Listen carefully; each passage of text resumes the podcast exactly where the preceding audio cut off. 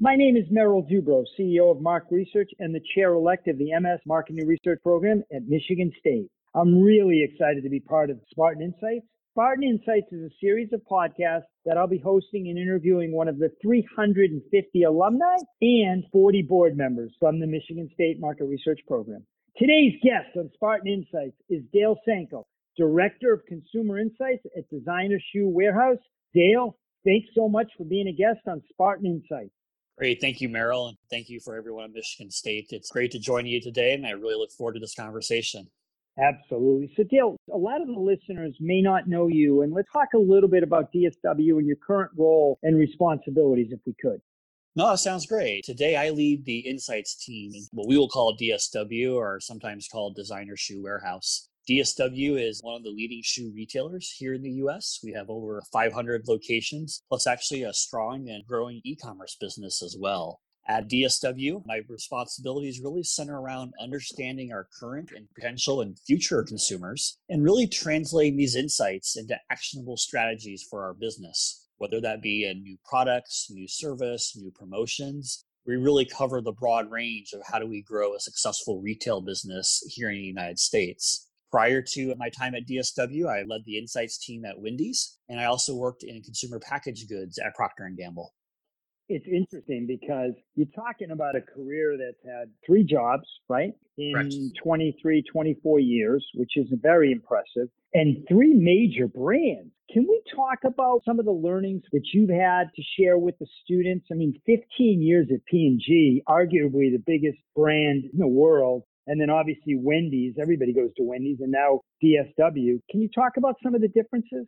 Right. No, and I've had the opportunity students listening today to think about their career in light of some opportunities and really the diversity that Insights offers. And having worked in CPG or consumer packaged goods, in fast food or what we'll call QSR or the restaurant industry, and now in retail, those are three very big industries that I've had an opportunity to work in. And as I thought about my career, I had a great beginning of my career at Procter and Gamble. I started with an engineering degree, and I was responsible Wow. for designing and figuring out the manufacturing processes for making toilet paper and paper towels. That's how I started my career. I was nowhere near insights. Through the opportunities at Procter and Gamble, I had the opportunity to be exposed to consumer and marketing and business and strategy, and I really found my passion there in taking a consumer problem or opportunity and translating that into a business strategy. That's when I made the move within Procter and Gamble to work on the Cascade dishwashing detergent brand about halfway through my time at Procter and Gamble and really learned firsthand, roll my sleeves up on how to do insights work. And people ask me, Dale, you have an engineering degree. Why are you doing insights? But to me, Merrill, it's all about solving a problem. How do I get more people to buy detergent? To me, it's about solving a problem as I think about the consumers in each of these areas, whether it be dishwashing soap or eating at a restaurant or buying shoes, the consumers have a ton of similarity. And I've been able to leverage that strength across each of these three seemingly different organizations of businesses to find those common themes to connect with consumers in different businesses. So, you know, that's really interesting. And you talk about the students kind of planning out their career. This may be an odd question. Did you plan this career that methodical? In other words, did you know, hey, I'm going to go to the biggest and arguably, I think, one of the best insight teams that you could ever work for, P&G? Well, your career, was it opportunistic or did you actually plan it out? Because that's an interesting takeaway. Merrill, it's a great question. The first part was certainly very planned, going, shall we say, way back machine to when I graduated high school. I was heavily influenced by my instructors in high school. I'm sure many of the students here have either high school instructors or even college professors that are influential. And for me, it was a high school chemistry teacher that was very influential. That's what took me into chemical engineering. But as I got into that work, it became more about the solving problems and solving challenges. And P&G and many other organizations can give us a new employee some great opportunities to see and learn different parts of the businesses. And that's what I would encourage students to take advantage of those opportunities.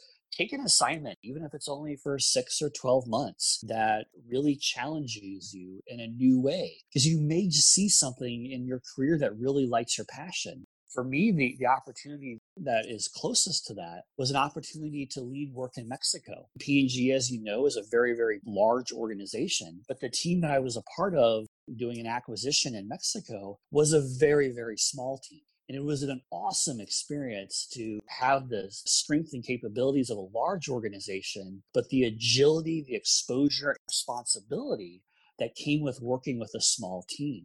It was through working with that small team that I saw the consumer side of the business and really found my passion from there. But to me, Merrill, as I said earlier, it all comes back to I love solving challenges. You know, whether it's getting more customers to come in during a pandemic or how do we make more toilet paper, you know, for a consumer. That's the passion that I have. And you know what? I love how you frame that, Dale, and solving challenges. So there we are, you're minding your own business in February, and we get some inkling that there's this pandemic. And I'm sure you were like me, Dale, and you're like, what the hell is this going on overseas, right? And then March, bam, pretty much the United States is shut down. Pretty much all of your, I think you said 500 retail stores are probably shut down at this point. And That's you're right. like, okay, there's a challenge. You need revenue. Your company needs to sell shoes. So, can you talk a little bit for the students about how did you solve that problem? And did you put a lot more energy and a lot more research behind selling e commerce? That's exactly right. You know, and we think about what life was like at the beginning of 2020 to what life is yeah. like today. And I certainly want to air, hopefully, first and foremost, everybody listening is safe and healthy. That's the most important thing. And that's one of the priorities that we've used in our business is both the health and safety of our, what we call associates, as well as our consumers who are engaging with our brand, you know, full stop on that part. From a business side, the really the key is understanding our business and what do we need to do to set up our business for the long term success. And from a consumer standpoint, my charge was to understand very quickly where is this thing potentially going? And the challenges, if I reflect back on March, was let's be honest, no one knew. You know, here in Ohio, we closed our schools on March 13th and it was supposed to be for two to three weeks. You know, the prevailing thought was, oh, this will be over in two or three weeks and we'll go back to normal. And as we all know, that's hasn't been the case the way I approached it, Merrill, was I'm going to give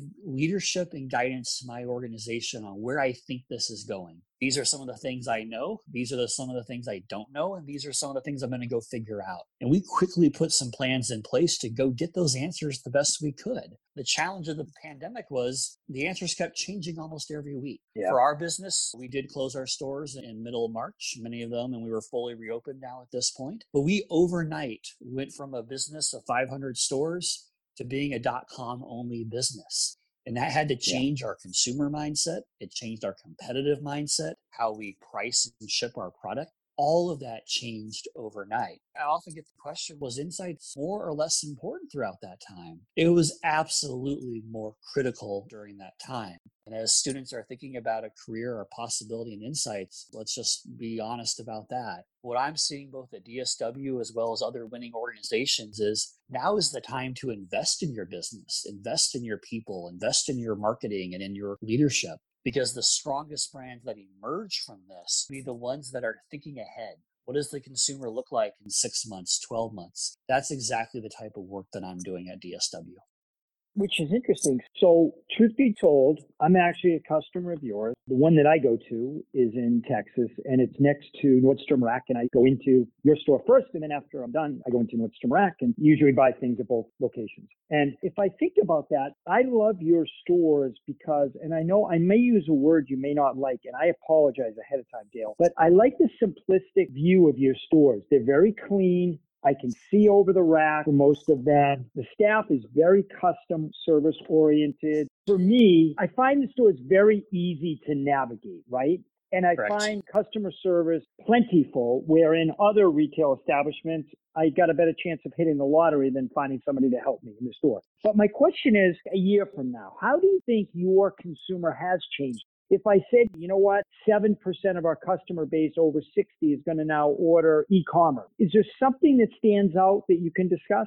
Absolutely. We've talked about this and we're seeing this openly in our category. One of the things, Merrill, that we talked about the pandemic, I'm a believer that, yes, wearing masks, and there are some obviously new behaviors that we've all had to adapt because of the pandemic. But the way I think about the pandemic and the consumer behavior is we've actually probably seen, call it five plus years of change in a matter of months. You know, as I look at our business I look at the retail category more broadly, there's been themes out there around making sure your product is a good value or worth what the consumer pays. Convenience is a growing area. Casualization is a growing area. All of those themes were in place ahead of the pandemic. But frankly, the pandemic has actually accelerated those in many ways because consumers had to. And I think one of the biggest moves that retailers, including DSW, is navigating through and where insights is critically important is what is the role of e commerce? Now in a retail category. It's one thing to buy, you know, toilet paper from Amazon or from another retailer, but how do we get a shoe that comes in a variety of different sizes and a variety of different colors? Yeah. Or how do we send an outfit or a business suit or a pair of pants where somebody may not know are they a size 6 are they a size 8 or a size 10? You know, how do we do that in a way that's a win for the consumer but also protects the sales and profits of an organization that's where we're trying to navigate this change. And it's happening, Merrill, very, very quickly across the category. I also yeah. believe that the longer this pandemic lasts, the more of those changes will become permanent. You know, it's interesting. There's so many takeaways here for the students. The way I view this, Dale, is I'm old. I have lots of gray hairs and they're real. And it seems to me that every eight or nine years as an executive, we deal with stuff, right? We had 9 11, which amazingly enough was almost 20 years ago. The financial crisis we had in 2008 and 9. So that's 10 or 11 years ago. And now you've got this. So to me, what I'm going through is my Super Bowl. I always wanted to play professional sports. It's my Super Bowl. It's my seventh game of the World Series. It's my 22 foot putt at the Masters. It, this tests how good you are as an executive to navigate through this, right? right. But I'm wondering, do you guys have programs like Shoe of the Month Club or Shoe of the Season Club where you're actually kind of being much more proactive and marketing to the changing environment because of the pandemic? Absolutely. One of the things for our listeners who are DSW shoppers, and I would encourage obviously everybody to be shopping, we have a award-winning program that we call DSW VIP. And as I was researching the organization and thinking about moving from Wendy's to DSW, I was a DSW shopper, you know, ahead of time. But as I learned more about the program, it is an amazing program as we think about loyalty and rewards. And well over 90% of our transactions are coming from our members. But as a member, you receive a lot of what we call perks, whether that be a birthday gift or whether it be points for every purchase. Those are very valuable. From a consumer standpoint, that's the value that we give back to our customers. From a marketing and insights standpoint, one of the pieces that I love about this category and now working in a dot com business versus a restaurant or a packaged good business is I now have actionable data about what my consumer is actually doing. So, yes, I'm placing quantitative studies, I'm doing qualitative research largely over Zoom and Microsoft Teams, right? But I also have the ability to look at the actual behavioral data because what consumers sometimes say they do and what they actually do sometimes are different. And I don't believe that one data source is better or worse than the other, but the skill of an insights leader is how do I take qualitative data? How do I take quantitative data? How do I take observed data and put all of that data together to build your insights? That's what I'm focused on, is leading insights at DSW. I would put you on a pedestal that you are an amazing insights professional. 15 year career at P&G. Most individual insights professionals would actually kill for that. They really would. It's like hitting the lottery. So, in your opinion, what are four or five of the qualifications to be a great insight professional today and moving forward? What are those that the students really need to have to be as successful as you have been? That's a great question. As a leader of an insights team, whether it's DSW, P&G, or Wendy's, I've had the opportunity to interview and building an organization and building a, winning team. And I often get this question, especially from our HR professionals, about, well, Dale, what are you looking for in an insights role? Because insights, I want to say, is unique, but it's a talent and a function and a capability that I do think has some unique skill sets that at least I'm looking for when I'm looking for my next insights leader. And really, it comes down to two, Merrill. And to me, those are curiosity and drive. You have to constantly be asking why.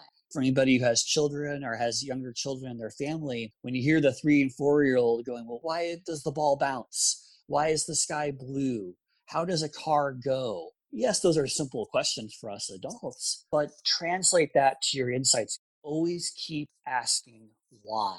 Why is a competitor winning? Why are consumers ordering shoes from Amazon? Why is somebody buying a more athletic shoe right now as opposed to a dress or a heeled product? keep asking those questions why until you're satisfied. And sometimes it takes you down a rabbit hole that you need to kind of climb back out of and go a different direction, but you won't know that until you keep asking those hard questions. You have to have that persistence keep trying to find the answer, but it's also persistence within your organization.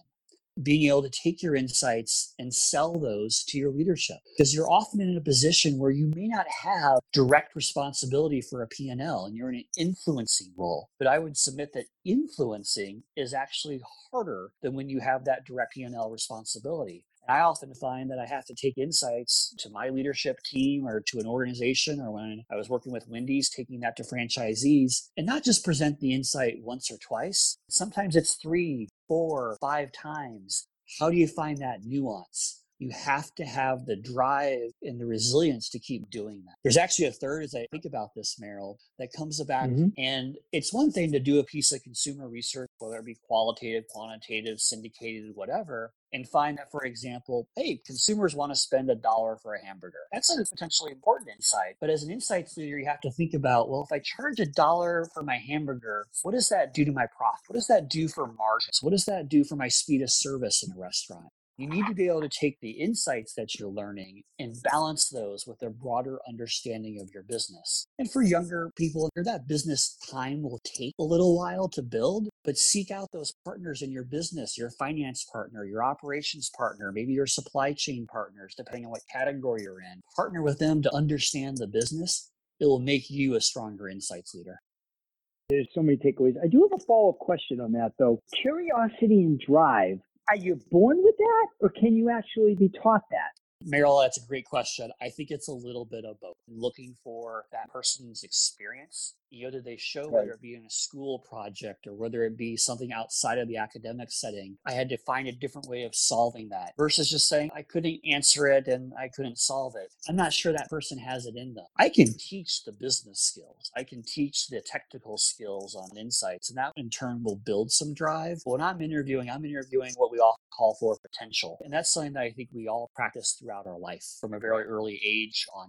That's great. Okay, last question, Dale, and this has really been incredible. Last minute advice for the students who are involved in the program and going to kick open the door in April and May of 2021. What advice do you have for Dale? For the students entering the program, you are in an awesome program that I think gives you a lot of potential. Think about the long term growth. Yes, the economy is a little soft right now. Let's not kid ourselves. But one of the things I always focus on in my career is growth. It will happen. Be patient. Don't give up. Focus on your growth, whether it be professionally, personally, or with a business, all of the above. But a couple of specific things I would encourage the students to think about. One is while you're in the academic setting, gain a diverse set of experiences across industries insight skills are highly transferable. Whether you're working on a high capital business like automotive, or whether you're working on a more fast moving consumer goods like a retail or CPG, gain those experiences while you're in the academic setting, whether it be through a special class project, whether it be through a capstone opportunity.